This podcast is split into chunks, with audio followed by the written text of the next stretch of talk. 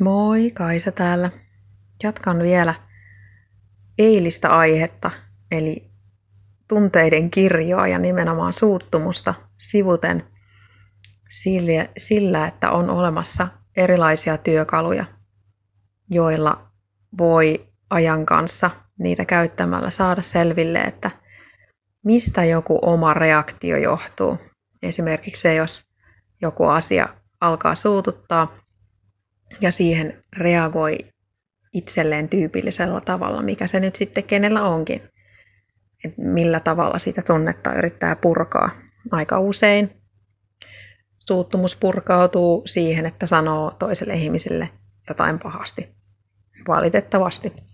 Niin on olemassa erilaisia työkaluja. Sun homma on etsiä sulle itsellesi sopiva sellainen. E, niin on olemassa erilaisia työkaluja sinne sen tunteen syihin kaivautumiseen. On olemassa myös työkaluja, joita käyttämällä tavallaan tosi helposti pystyy pysähtymään siihen hetkeen, tuntemaan sen tunteen ja olemaan reagoimatta niin, että vahingoittaa ympäristöä tai jotakuta toista ihmistä. On mahdollista pysäyttää tavallaan itsensä siihen tunteeseen ja olla tekemättä asialle muuta kuin tunnistaa ja hyväksyy sen, että ahaa, että nyt musta tuntuu tältä. Ja siinä hetkessä pystyy yrittämään kaivautua sen tunteen syihin. Miksi musta tuntuu tältä? Sen sijaan, jos vaan päästää sen tunteen ulos, päästää sen reaktion ulos, niin on ehkä vaikeampi saada kiinni siitä, että miksi mä toimin näin, koska usein reaktion jälkeen tulee syyllisyyden tunteet siitä, että, että mä suutuin ja sitten mä satutin tota toista tai haetin paikkoja tai mikä ikinä pahimmassa tapauksessa voikaan käydä. Ja miten, miten mä voin sanoa, että on mahdollista pysähtyä siihen tunteeseen? No, omasta kokemuksesta tiedän, että se on mahdollista.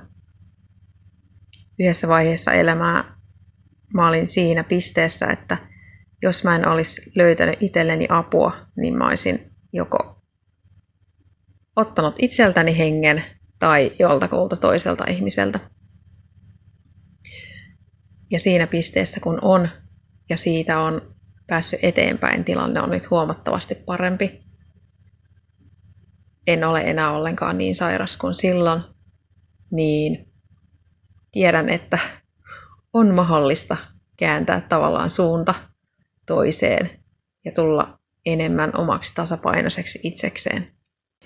Ja mun mielestä itsensä kanssa työn tekeminen ei kuulkaan olla helppoa, koska jos on helppoa, niin ei opi mitään. Eli ei muista niitä merkityksellisiä asioita, jos jos itsensä kanssa työn tekeminen on liian helppoa.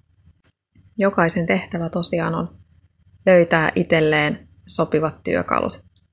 Niitä, niitä on tosi paljon ja paljon sellaisia, joita voi tehdä yhdessä jonkun toisen kanssa, jonkun ohjaajan ja paljon sellaisia, joita voi tehdä ihan itekseen ainoastaan vaan paneutumalla, antamalla sen hetken tai pidemmän hetken sille asialle pystyy tekemään tosi paljon.